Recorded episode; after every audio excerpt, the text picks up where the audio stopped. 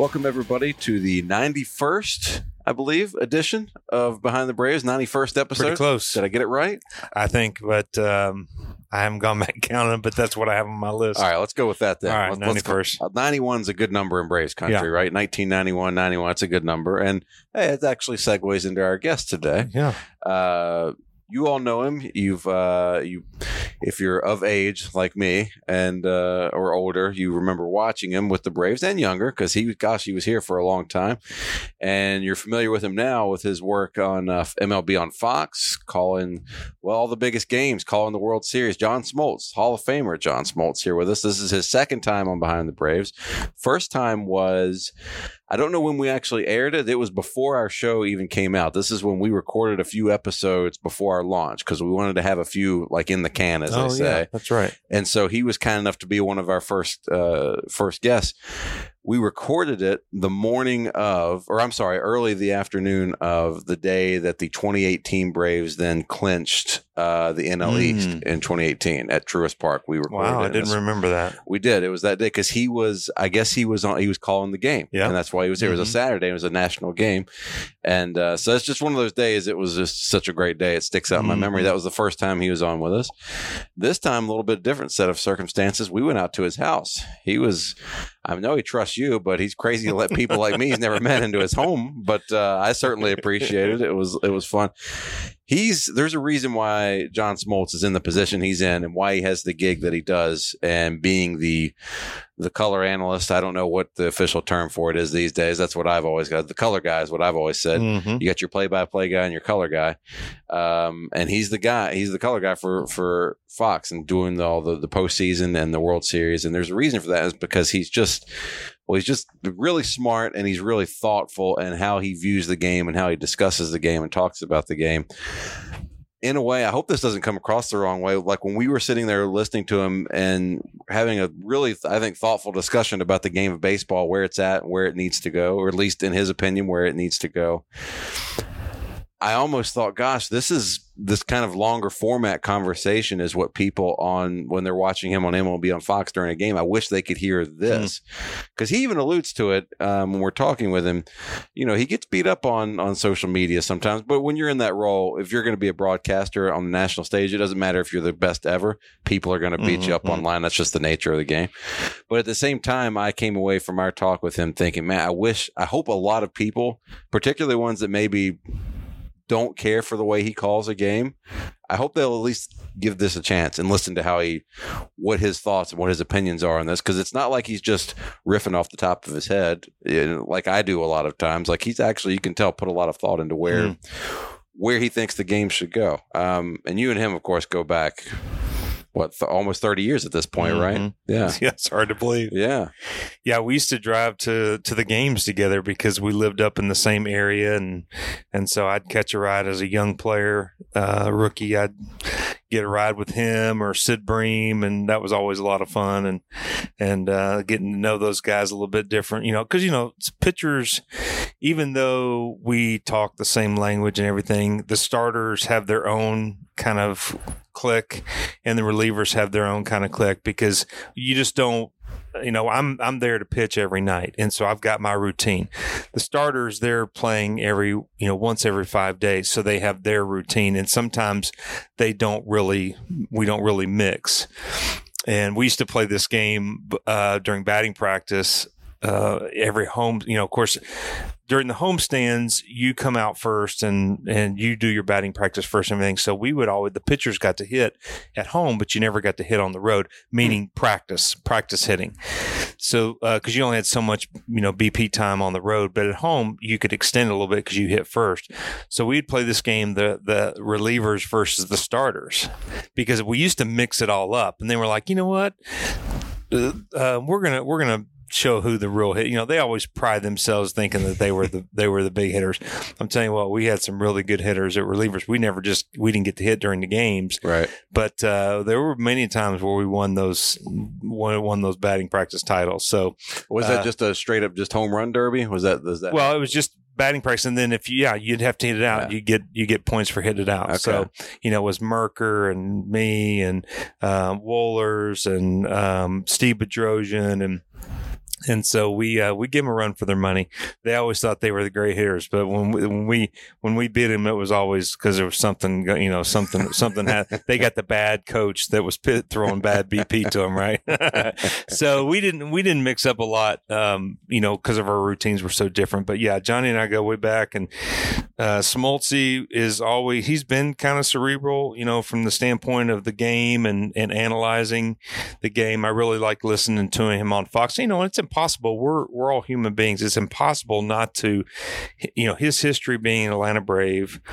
Um, of not that coming through a little bit on the broadcast, but as much as he tries, you tend to go overboard, and right. and so then your home team seems like that you don't really like them because you're trying to show that you're not partial, and you know. So we talked a little bit about that, and that is interesting, and that's just normal. But I don't know, people just they can fire off comments and they don't they don't uh, just because they can, and it doesn't yeah. really matter. But I thought he had some great things to say, and then of course, you know, we were listening to him talk about the state of the game and I've always enjoyed listening to what he has to say about that. And of course, he's immersed in not only just the Braves, but every team. You know, he talks about his work with the MLB network and how he has to follow everybody and and talk about the game in general and I thought he had some good things to say about the shift and and uh, you know some other things like that as far as the strike zone and you know now we've got the sticky debate and all these other things. Yeah, I, I, the shift the part of this discussion I thought was really really fascinating to hear his his thoughts on that. And if you're listening to this, I mean, people, especially diehard baseball fans, I've heard people that are on both sides of that that they mm-hmm. they're very much like like think that the shift is just that's where we're at now, and that's that's fine. That should stay, and that's, that's part of the strategy of the game now. That's fine. I don't personally love it, but I'm I'm I don't I don't think I have a strong I don't feel as passionate about it either way as a lot of people do. So what I would say is if you're tuning into this is whichever side of that fence you're on, I still think you're going to enjoy hearing John and how he mm-hmm. his thoughts on it. It's it's thoughtful, and you might still disagree with it, but I would I would at least invite you to to listen to it and sure. see what you think. That uh, what you touched on there, being a guy who's so well known for having been with one team and then calling games that are where you kind of you have to be impartial. That's a tough tough gig. I've noticed that. I don't want to call anybody out, uh, but I've noticed like with uh, uh, one of my other favorite teams I follow in a different sport, a person that played for that team and is now a on a broadcaster on a both regional and national level, and which then leads to him sometimes calling my team's his former team's games. And I noticed a couple years ago when he was starting to get more of these national and kind of higher profile gigs where my team would be involved, that it seemed like he was going out of his way to kind of go against my team and his former team. Hmm. And I noticed other fans were all kind of noticing this too. And it's like, why is why is he hating on us so much? And I have noticed here in the last year or two, I think he's he's been able to strike a much better balance, and it doesn't seem like he's going overboard with it. And he honestly feels comfortable being able to praise our our former team mm-hmm. because he's been in the gig for a little bit. But I, I always kind of thought like it it would bug me a little bit because I'm like, why are you bashing us so much? Like you you played for us. What is going on? Yeah. But I always try to give him grace because I thought that's just got to be a tough gig, especially when you first get one of the the national or regional or kind of mm-hmm. or a deal where you're on an ESPN or a Fox Sports calling a, a, game of the week for whatever sport it is. That's that's tough. Yeah. That's really tough because and I think even John says in the interview, you can't win because yeah. the, the the half the fans are going to say, well, you're biased towards the Braves. Half are going to say, why are you bashing the Braves? You were a Brave. Like it's it's yeah. you can't with it. So I think he does. Well, that's job. when you know you're in the sweet spot, right? I mean, yeah. Our our culture now, we don't like people being in the middle. You got to pick a side. So, yeah, that's true. So if you're getting bashed by both as broadcaster, you're doing pretty good. But but you know, we talk about John as being most people know him as a broadcaster. Now, if you haven't followed baseball, you know, for if you've only followed it recently, then you know him as a broadcaster. But we can't forget, you know, obviously a Hall of Fame pitcher you know, was drafted in 85, 21 years, uh, world champion 95, eight time All Star, Silver Slugger, which he's probably most proud of, Cy Young Award winner, um, and then 2015 Hall of Famer. Uh, and, and probably the most remarkable feat, uh, 213 wins and 154 saves, second to only Dennis Eckersley. So that's a pretty improbable feat just because uh, most guys don't have an opportunity to do that. And it wasn't like, and John talks about this in an interview, wasn't like he had to do that. Eckersley had to do it because his career was basically over as a starter. He had to reinvent himself, but John did it out of necessity for for the team um, because he had been hurt and they needed uh, a closer coming off. I guess he transitioned after Rocker kind of got hurt or got traded or moved away, and then they, then they needed a closer. And so you you know comes in you know Smoltz comes in sets a record with 55 saves and just thinking, oh my gosh, this guy's incredible as a closer. Why why hadn't he been doing this his whole career? But um, he quickly found out that that's a tough role, and then as soon as they needed him back as a starter, he transitioned back. That's incredible flexibility. Yeah. And most guys don't have the mental capacity to do that or have the ability to do that like he did. So I thought that was pretty, pretty amazing. And so I always want our fans not to forget that, even though, you know, his numbers up here in the stadium and, um, and he's in the Hall of Fame. So uh, he was an outstanding pitcher, big game pitcher. Yep.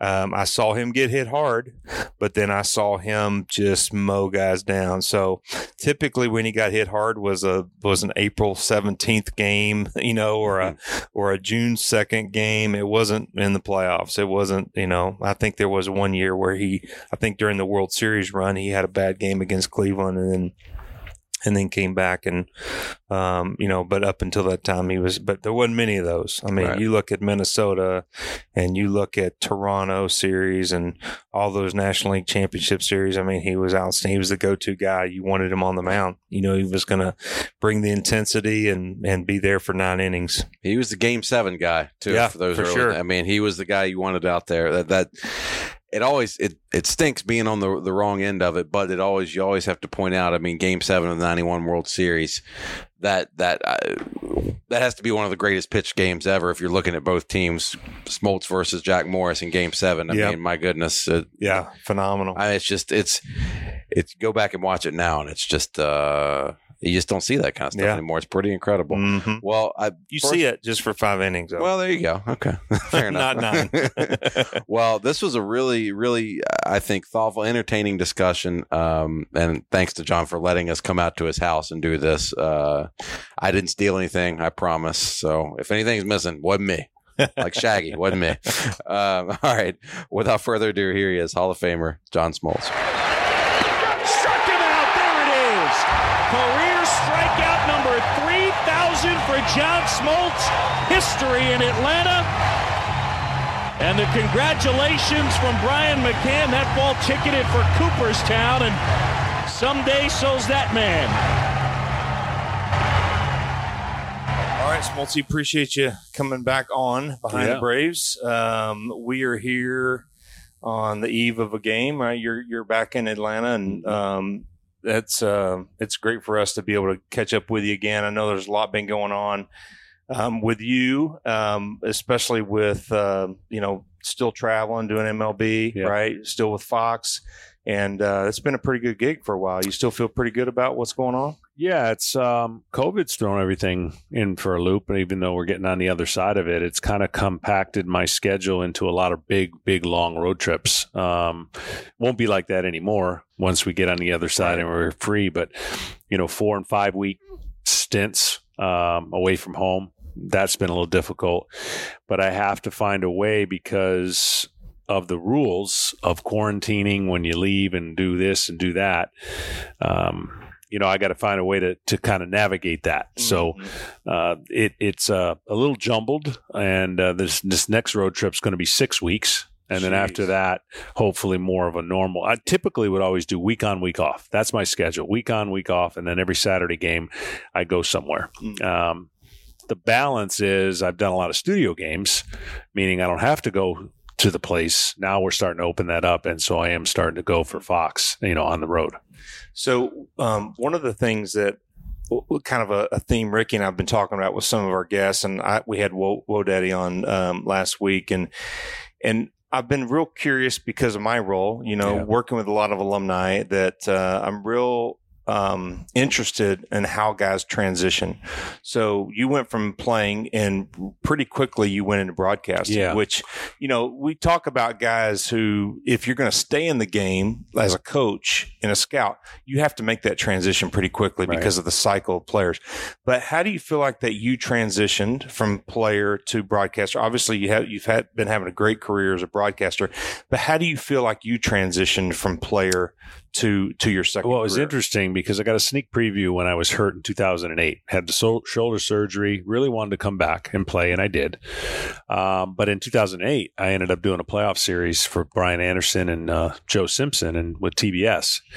And so a spot just happened to open up, and they offered me a spot for 2009.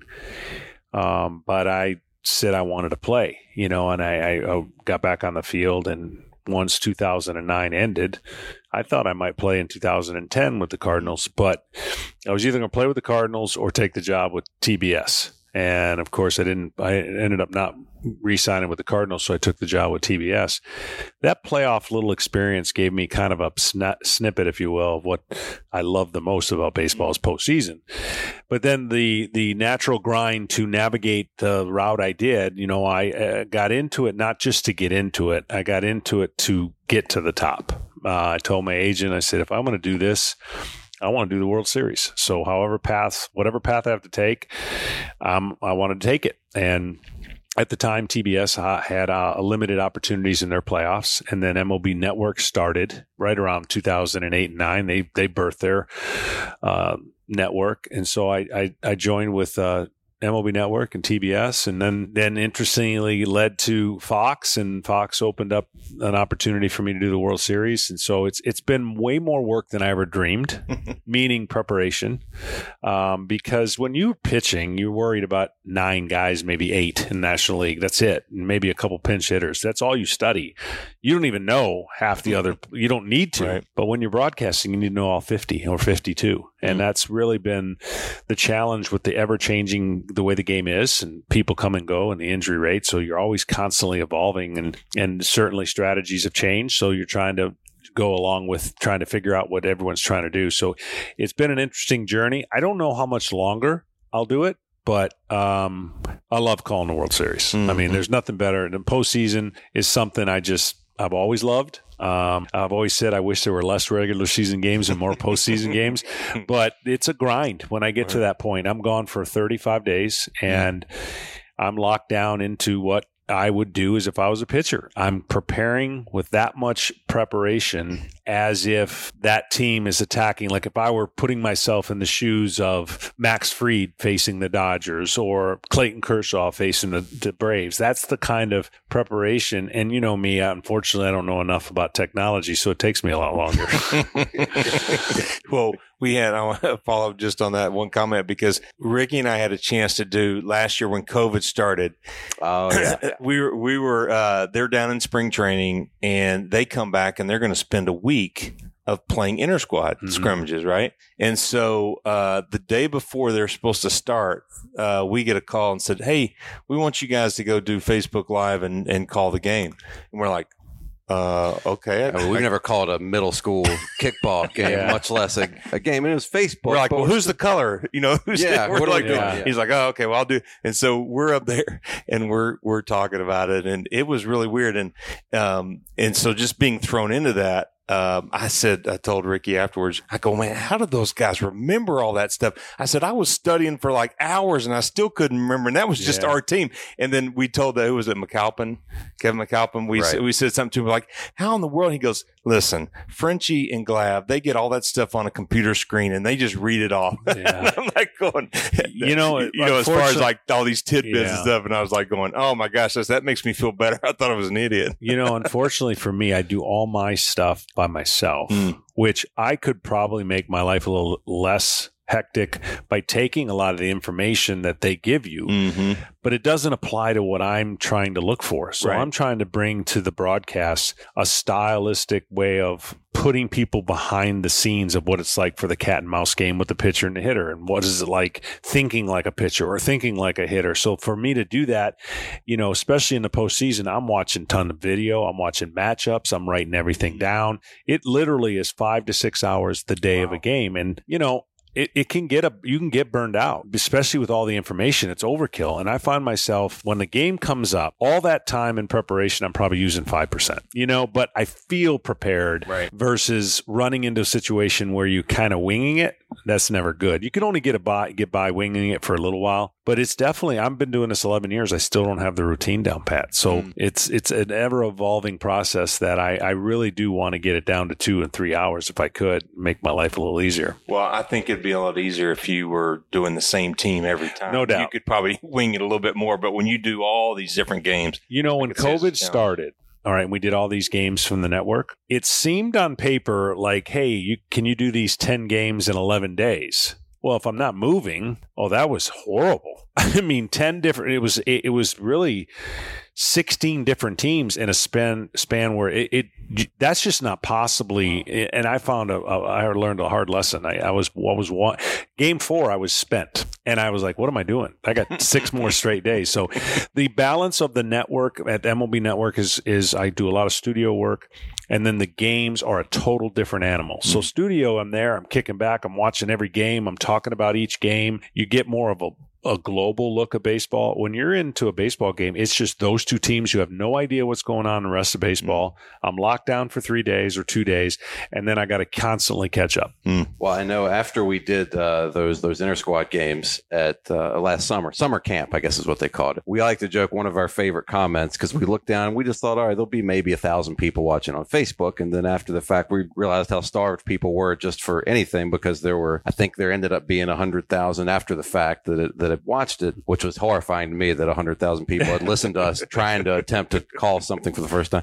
And our favorite comment was, well, at least it was better than silence. Yeah. like, okay. All right. We'll take that. But I did remember, like, uh, after the fact, having this feeling of, like, man, that, like, I don't know if we were any good, but we, that was fun. Like, after the fact, it just felt like it was fun. And there wasn't a particular moment or point in the game. It just afterward, I was, do you, is there ever a point where you're like, man, this is, are there points in the game where you really feel like you're having fun? Or is it just more of a feeling of accomplishment after the fact? Um, I, I kind of like, uh, obviously, selfishly, I like a good game. I want the game to be good. Not, it doesn't always work out that way. Sometimes it's twelve to two, and there's times you can be funny and talk about other things. But the balance of doing a baseball game, people don't understand that we come in as a national broadcast and they're not used to a national broadcast talking about their players or their team in a way that is not their home broadcast. When you're doing the home team all the time, you're kind of a fan, right? I mean, you're you're more rooting for your team. You want your team to win. Nationally, I can't be a fan. I can't even even act that way. So I have to I have to roll in as if nobody else has seen these two teams and then talk about these teams from a uh, you know forty thousand feet, and you get hammered a lot for that because it's like everybody in the world knows I played for the Atlanta Braves, right? For 21 years. But I can't call an Atlanta Braves game as a player that I played for 21 years. I, I it wouldn't work. And what I found in this business is no matter what game we do, 50% of the fans think you're rooting for the other team and the other 50% think you That's the definition of a good broadcast mm-hmm. because you're never going to win. You never can win because imagine new people coming in they're like, "Hey, I'm used to Chip Caray and Jeff Francoeur Tom Glavine, and you know, and from a national standpoint, you just have to be removed from that. And there are no way. I, I, I still laugh when people think that the way I communicate or broadcast a game somehow I'm rooting for a particular team. Mm. Like my words have power over the game that I can physically change the game by how I broadcast. But you wouldn't believe, and thankfully I don't have any social media, but it is an, it's just a straight chance to just hammer the national team that comes in and does the highest mm-hmm. level game. And, you know, it's just part of the deal. Well, we know that being in the middle a lot of times is the worst position, right? Yeah. Politics, Yeah. socially, whatever it is. If you're not, if you don't pick a side, you're getting hammered by yeah. both those. No so, doubt. so that that's pretty good. That uh, you know, 50-50, You're you're doing your my job. my hardest job so far this year was this past year. was the Braves and Dodgers. Mm. And you've got the play by play for the Dodgers, Joe Davis doing the game, and me doing the game as a longtime Atlanta Brave Hall of Fame player. So you go into that game and you try to be the best version of yourself that you can be without ever once thinking about what your selfish desires are or what you want can't come across the air. It just can't. You have to be neutral. And so Yeah. we knew that both of us were in a really tough spot. And sometimes you find yourself going out of your way to prove you're not being biased. And that sometimes comes back to bite you Yeah. too, because you can't win in that situation. So ultimately, I've said this, um, you know, and I can say it again. I mean, that to, to be full circle, how cool would it be to call it? A World Series someday that the Atlanta Mhm. Braves are in. You know, I'd still do my job, but it would be pretty cool. Uh, even though I know that the uh, backlash could be uh, even more severe.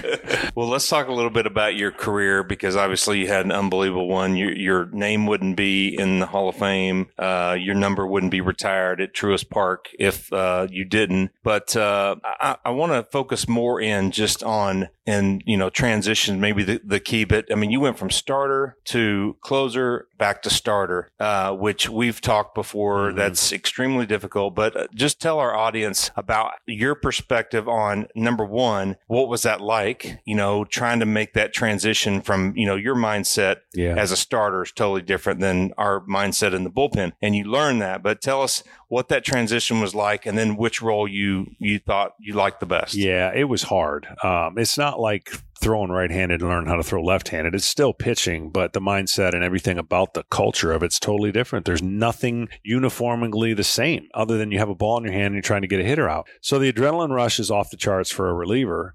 Um, the structure for a starter is what I loved. I loved knowing every day what I was going to do, what I was going to eat, when I was going to work out, and when I was going to pitch. And the only thing that deviated that would be the weather. As a closer, you just go by the seat of your pants. You have no idea. You got to be ready all the time. You got to have a brain that just is absolutely forgetful because if you blow a game, you got to get right back on the saddle and and act as if it never happened. Um, I did the role out of necessity for coming back from injury. I literally only did the role to help the team down the stretch in 2001. Had no desire whatsoever to think that the future of the next three years I'd be the closer. And it just to stay in Atlanta and to play for Bobby, it just had to be that way, I guess, based on the contract and what you know we were talking about. But that transition wasn't one that I came about really easily adapted. I had to learn as the season went on. And by the way, the first month I stunk and I gave up six or eight runs, uh, two thirds of an inning in a home game. And, you know, now you're done for the year. Your ERA is never coming down. And lo and behold, 78 appearances later, I, I end up saving 55 games, which still to this day is just mind boggling how it worked out. I think if my numbers are correct, thankfully it stalled in September. I think coming into September 1 or 2, I had 51 saves. And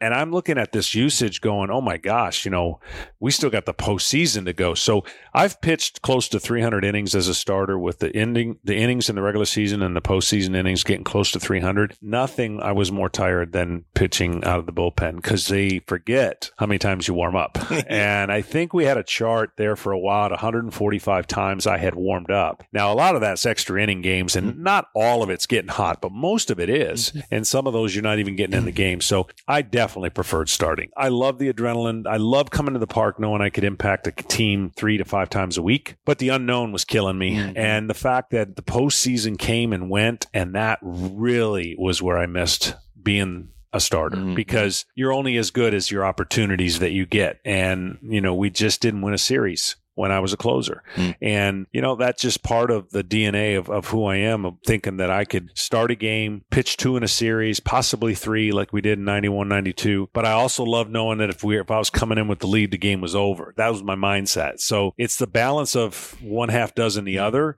and the chicken and the egg. But without the New York Yankees and their talent, is Mariano you know, Mariano was the greatest closer to ever in pitch, probably, but his success of his team went hand in hand with him being the greatest mm-hmm. closer in the world. Because we may not know how good Mar- Mariano was That's if he played on a last place team. That's and right. so that, that it's really the balance of those two very important traits that that kind of go in in sync with each other. Mm, yeah, that's uh, that's pretty interesting because you know when I look at y- your career matched up very similarly to Dennis Eckersley's Yeah. because you know even though he had more saves, you had more wins, and you know he spent a lot longer time. You know, you went Mhm. back to being a starter, but uh, when I looked at that, I was amazed at how, of course, you know he's in the Hall of Fame too, and Yeah. and how he started his career as a starter and, and did pretty well. But uh, it- it's kind of interesting. He made that. sense. I don't know if you guys ever talked about that. Yeah, you know the, the the subtleties. There are a lot of subtleties there, but the major difference is he was at the end of his rope as a starter, and it rejuvenated his career as a closer. Like he really went to the next level. And, and to most people, he's a closer, right? Like they forget about him as a starter. For me, it was a it was kind of what I was willing to do to help the team down. The, and then it became my undoing. Like it was like all of a sudden, I'm like, wait a minute,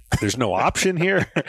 so I wanted to stay to play for Bobby, and I made no bones, you know, about that. And and and I really was willing to give it a try. I, I thought maybe, just maybe, if we can win another championship, I'll never see the starting rotation again. I didn't know though in that time frame we'd lose all the starters we did too. Like I would be down there without my buddies, and so I couldn't eat like I wanted to. You know, there was a lot of things that selfishly you get used to, and I had to learn differently. So you know, it, it's an it- it's interesting on how the career path took me the way it did. In a unique way, it probably added to the Hall of Fame kind of resume. Um, I still maintain if I had those five years back, I would get close to 270, 75, maybe 280 wins. Who knows? But it all worked out because I was I really was willing. I wanted to win championships. I, I didn't care about personal goals. I didn't care even about those 55 saves. If those 55 saves equated to another championship, then it would have been unbelievable. But to not really get another chance um, once that, even though we went 14 straight years, I, I would have traded a lot of personal stuff to win another championship. One thing I wanted to ask about in relating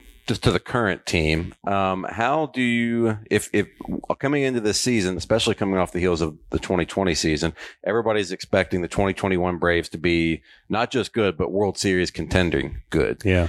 And to this point, and there's still a long way to go, but things have not gone as planned, and everybody knows the reasons for that. If you're listening to this, you know what all has happened. But if you're on a team that is underperforming, or you, the team knows we should be better than this, we feel like we should be playing better than this. How do you deal with that every day? How do you? What is your mindset? And in two part question: Is there a game or a point in a season that you can that that can really turn it all around for a team? Is can it be that simple at times? Because I think as fans we think that, but I'm not sure if that's true. Sometimes, you know, a player will never openly, I can say it now because I'm no longer a player, but you're not going to admit the warts of your team. You know what they are. You know what you got to hide and you know what you're good at. The, the, the team that is really good has very little warts. So they don't have to hide their, their warts on their team. You know, they, they overcome them with a lot of things. You can't press and you can't do too much. And it's easier said than done. If you're not healthy, which the Braves are not healthy, you have to do your part to try to kind of stay afloat. You just don't want to get buried behind a team that got hot because you're not healthy. And I found that in our teams,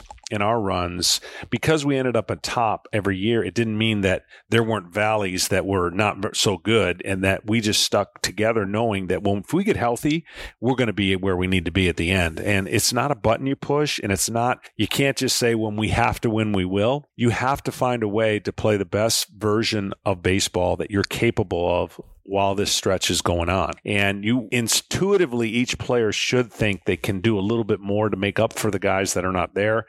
But that's not always the easiest thing to do either. You just really have to have players that you maybe never thought would be a huge contributor be huge contributors. They got to play above their means. Like to play playoff baseball and to be a World Series contender, your good players have to play better than good, and your great players have to be great. Like you have to have a step up in every category because you can't afford to have like a lot of people thought, and you know, I'm not big on those stupid PECOTA uh, projections, and of course they haven't. The last four years, they they haven't thought the Braves to be much anything, and they've been wrong the last four years. Well, this year coming into it, a lot of their projections were they didn't think a lot of players could exceed what that minimal year last year, and so far they're right based on the pitching expectation and the players that offensively had monster years. So what happens is you got to have the balance of those other players that didn't have very good years step up and fill the gap because it's almost impossible for Freddie Freeman to hit 360 again this year. And we all know some of the injuries have taken away. The greatest strengths of their club has been their offensive ability. So, you know, pitchers have to pick up the slack, but they've had health issues. And then, of course, the bullpen. So I've always said it, it can be this simple, but it doesn't work this simple. Is if you have three hot starters at any point it can be three different guys out of five. You just need three, three hot hitters. Don't have to be the same three, and three hot relievers. You're always going to be in the mix. And if you don't get that, then you're really going to find the peaks and valleys. You lose six in a row or seven out of 10 because you don't have those guys stepping up in the right spot. Well, and as, as we're recording this, and this will be out a few days later, but the last two nights with the Braves, Max Fried did what he did, Charlie Morton did what he did the night before, and suddenly we're I was sitting there in the press box and we're going, "This is this is kind of what we were hoping to see and expecting to see." And if you start getting those guys going that way, then no doubt, then suddenly you're like feeling a whole lot better about it. That's for no sure. doubt. And you don't have a you don't have a division where somebody is just winning, you know, six out of seven games. You know, you, the Mets, even though they're in first place, they're still vulnerable, and Yep. you know everybody's kind of the same boat. But you you can't just start losing four and, and win four and expect that that's going to work because it hadn't worked so far, and that's why we were seven and a half back, and now I think we're five and a half back at this at this point. But that can turn really quickly. But it's uh it's kind of an interesting dynamic because you lose your catcher, you lose your left fielder, you lose your number one pitcher, and you lose your closer. Yeah. I mean those are four key spots that And uh, that's that's hard to overcome. Now, fortunately, the East has not lived up to any of the potential that the teams in the East were predicted to do when the season started because it was going to be loaded and it was going to be hard, and they're all struggling. The downside is, though, with that, you've missed an opportunity to kind of create a nice gap. So each team's flipping back and forth, going, okay, we're not out of it, but we missed a golden opportunity while this team and that team has not clicked. So baseball is 162 games, as we know, but it's also the schedule you play is not always the team. Like the timing of the schedule is huge. You may play a certain team early in the year and they're not very good, and another team may come in and play them when they're hot. You know, so the timing of the schedule, you have to take advantage of the schedule when it's there for you. And certain teams in the National League are really down this year, and you have to win those games. It's like you look at it all the time, and we always look at the schedule and go, all right, you got to take two out of three here. You got to win this series. But the bottom line to what you guys are saying is when you win series, you don't fall into that gap. And right now, the Braves have not really, I think they've been over 500 one time this Yeah. year. So that that's a recipe recipe that has to change, and I think will as they get healthier. if we don't have to see the Blue Jays, we may Yeah. be all right. That's my point. We See? played them when they were on fire. I mean, we lost. They swept us both series. Yeah. I mean, it was crazy. Those guys were just killing it. So, uh, so have you followed much about um, with uh, Theo Epstein's, you know, his think tank and what he's trying to do to save kind the of, game? yeah. So I, I just wanted to um, kind of my final question for you is with these artificial fixes that they're he's supposed to be in charge of coming up with, whether it's moving back 61, uh, the mound back to 61, making the bases an inch bigger around, or um, you know all these different things. I was just curious your thoughts on that. I mean, you've been pretty outspoken Yeah. about the state of the game, but now we see, uh, we're talking about there's such a huge gap between this is their words the gap between the pitchers and the hitters. So we're going to all of a sudden say no sticky stuff, and we're going to go out there and check you, and we're gonna we're gonna start testing how we can make this game and close make the game better by closing the gap. So I just wanted you to comment on that and, and see what you thought about I, that. I think the data over the last five years has shown that, let's just face it, the games are played longer, right? So that data in and of itself, the game being played longer is not a long-term thing you can bank your buck on. Like fans are going to eventually, it's not going to work well when the games are going longer and the action is minimal. That's the one thing that I've always heard over the last five years. How do we get action back in the game? How do we get the games moving at a pace that was played ideally with the same amount of pitches about 30 to 40 minutes less 10 to 15 years ago. Well, the players are bigger, the stronger, the technology is unbelievable, and the information's overwhelming, and the game and the process to play the game has just become slower. Here's what I've always looked at. I've always looked at the game from afar because now I'm in the booth. I love the game, but when you when you spew out some of these stats, people get on you as if you don't you think that you hate the game. Well, no, these are just data-driven stats that everyone's talking about, but the elephant in the room is what do you do about it? Okay, some of the rule changes that came down the path everyone complained about I think they've kind of enjoyed now with the seven inning doubleheader, the extra inning rules. My point is nothing should be outrageous that you come up with. That doesn't mean you implement it. In other words, if you if the if the game and the pendulum is not swinging and hitters are not making the shift go away and it's too hard to hit high velocity and the teams are going to be okay with swing and miss, swing and miss, homer, swing and miss, then you have to adjust some rules and make some things happen in the game that change the philosophy because otherwise it won't change. There's no reason for it to change. If teams build around power pitching and power hitting, then you're going to have minimal action and you're going to have a lot of standing around and you're going to have the shift. So my ideas have always been this ban the shift. Every sport has made a defensive ban to adjust to where the sport is going. Hockey did it. Basketball did it. Football's done it. Football not too long ago was in a place where if you had the lead in the fourth quarter, there were no comebacks. They couldn't afford for football to have no comebacks if the stats were showing the game was over based on the defensive ploys that were. So that's got to come because if it doesn't, you're never going to have unintended consequences. If you hit a ball at 105 miles an hour and it's on the ground and it's into the shift, it's an out. But if you don't have the shift and 105 miles an hour, you'll be rewarded for hitting the ball on the ground. See, people forget that teams are teaching you to hit the ball off the ground. So they don't even want you to hit it on the ground, which therefore is the issue of home run strikeouts, and walks, not to mention a highest rate of hit batsmen ever because of the philosophy of pitching. So I'd do two things. I'd ban the shift. I'd put it in a multiple, maybe you can, maybe you could pick two guys aligned. There's so many different things you could do with the shift rather than just say it's over. Mm-hmm. You modify it. You got to do something with the shift. And I'd be a proponent of two guys on the infield, nobody in the grass. You got to have two, two, even if you wanted somebody in the grass, two people on each mm-hmm. side. That's the first thing I do. And then I'd lower the strike zone instead of moving the mound back, which is so drastic and so over the top, even though it's, it's, nothing should be outrageous because if we just move the next five years and act as if the game's going to change the last five years as it's shown it's going to, if you lower the strike zone, you've got a chance with the velocity for a hitter to mm-hmm. compete. It, the strike zone's too high and the hitters are going after pitches they cannot manipulate. Mm-hmm. They can't go the other way. I was the first to say five years ago the shifts will go down because you as a hitter is going to have enough pride to make it go away. Well, the hitters can't do it. Mm. So I used to think it was a pride thing, but now you realize it's an execution thing and the velocity is, is keeps increasing. So if you lower the velocity, or lower the strike zone, you bring into the impact zone the hitter the ability to do something. But it has to be coupled with the shift because if it doesn't, you lower the strike zone, you're still hitting the ball on the ground, or you make more contact because you can handle velocity down versus up. Then I think that's got to be something that works hand in hand. But I've heard ideas that originally you would go, that's the dumbest. Uh, there's no dumb idea anymore because the game has reached a level where when you sit down to watch a game, I've done plenty of games where by the fourth inning, the first action ball was hit. Think about that because if you're adding up 15 to 25 strikeouts per game per you know two teams combined and you've got six to eight walks and you've got three to five home runs there's not a lot of action. You're not seeing the athletic playing. That's the other thing i think selfishly is i want to see if i've got if i've drafted a great shortstop let me have an advantage. Mm by him playing shortstop and not deep second base. If I've got athletic players, let me have an advantage rather than saying now I can have five second basemen mm. play a position. The you know I've heard this idea, you know, hey, you lose your DH once your starter comes out.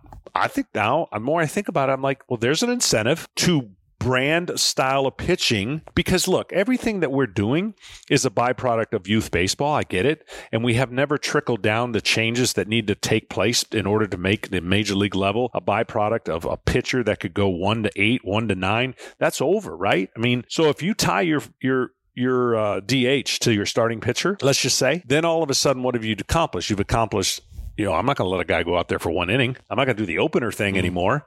And then I, maybe I start training my pitchers to do a little bit more of what typically they're supposed to do. Mm-hmm. There's a lot of ways you can tie incentives to change philosophy to give you an advantage. But here's the, the argument I'll make till I'm blue in the face. Whatever the rule is, no one has an advantage because it applies the same to everybody. Mm-hmm. I hear people scream all the time, Oh, you can't do that. That affects strategy. For who? For everybody. And so my biggest change that they made an altered change to, um, and again, these are all changed to advocate action and get the game going. Cause when I call an all star game, you know, it only calls about two hours and 45 minutes. You know why? Because everyone pitches an inning. They're clean innings. Hmm. The interrupted innings is what slows the game down. So when you have seven to eight to nine pitching changes in the middle of innings, that game gets suffocated from its action and its mm-hmm. time. So I've always been a big advocate of give every manager three timeouts, and those timeouts are only used in the middle of the inning. To take out a pitcher in the middle of an inning costs you a timeout. So if you get down to your last timeout, you better have some pretty good strategy on who you're bringing in to finish that inning. You could take nine pitchers and pitch them nine one inning games. It would never slow down. No one would know the difference. I'm not an advocate for that, but the, my point is, right. is when you pit, when you play the game that way, it's cleaner. And especially when you're talking about postseason where commercial times are a little bit more and the, and the intensity is a little bit more,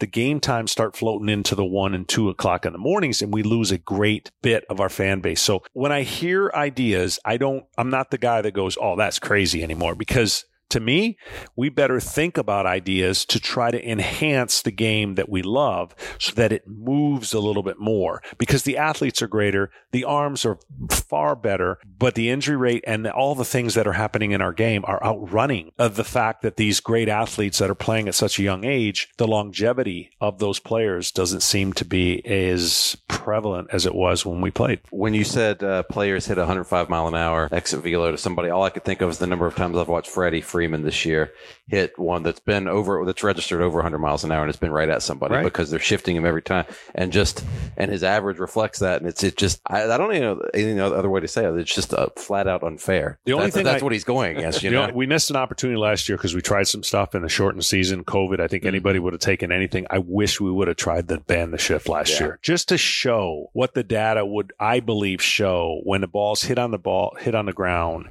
and you don't have the luxury of all those people in one area what why do you what do you think is the hesitancy?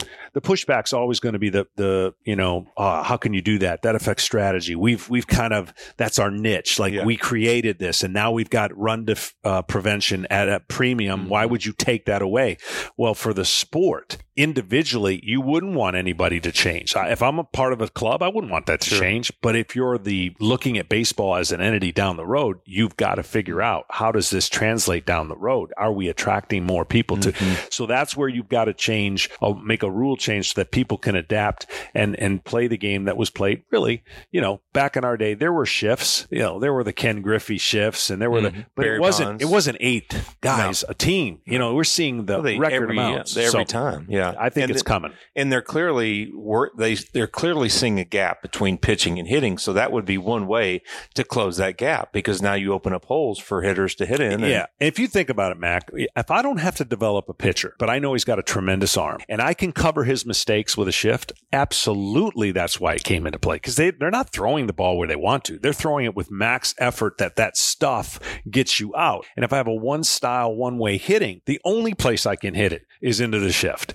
So from a standpoint of analytics and what the numbers show, yeah, that all makes sense. But if you're taking the sport in a place you don't want to continue seeing it go, then you have to make a change from the top to be able to say, okay, now you got to think differently because I can't make you as a GM think differently. Um, there's no way unless there's a rule change. And so all these sports that have done it, baseball's always been the slowest one because it's the most historic, America's pastime. And now it's time that some of these rule changes are going to mm. kind of eke in to make the hmm. game just flow a little bit more. Well, I know we could sit here all day and talk. This is fascinating. We we know you're heavily involved, and we don't know what the commissioner is doing. Whether he has he's asking for advice, except for he's hired Theo Epstein to to come up with his ideas. But uh, if he's listening, hopefully he'll he'll hear some things from a, a couple of pitchers. But uh, we appreciate you being on. This has been great, and uh, continued success with your career. And I know we all love hearing you hearing you on Fox and and MLB Network. But you know, personally, when I hear you on the on the, you know on TV, I don't I don't see I don't see what people are talking about, but um, but I, social but, media. But that's good. I yeah. mean, it's good. That means if you're getting it from both sides, like you said, you're doing the right thing. Yeah. So we appreciate you coming on today. My pleasure.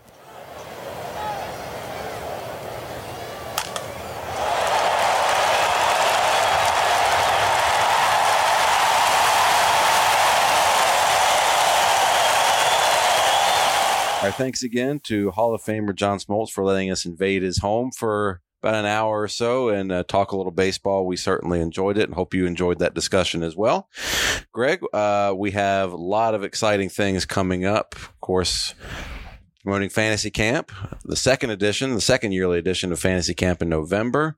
You got the speaker series, you got alumni Sunday, you got all kinds of stuff. What Mm, what where yeah. where do I even start? Yeah, we are in full swing here at Truist Park. Uh, the, the soonest, I guess, the first thing that's coming up is we are continuing with uh, Alumni Sunday. So uh, Sid Bream will be here July 4th. And then after that, we have Marcus Giles and Terry Harper coming up June 18th. So come July check. July. I'm sorry, July, both those July, July 4th, July 18th.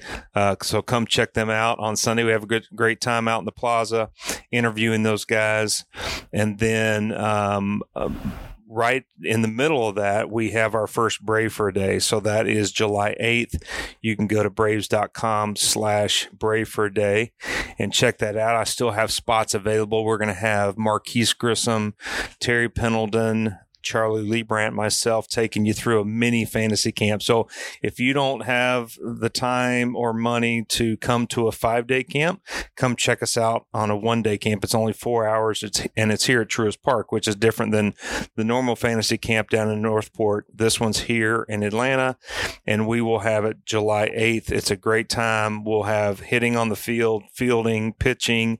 Then we'll have lunch in the Truist Club, autographs, pictures. It'll be a great time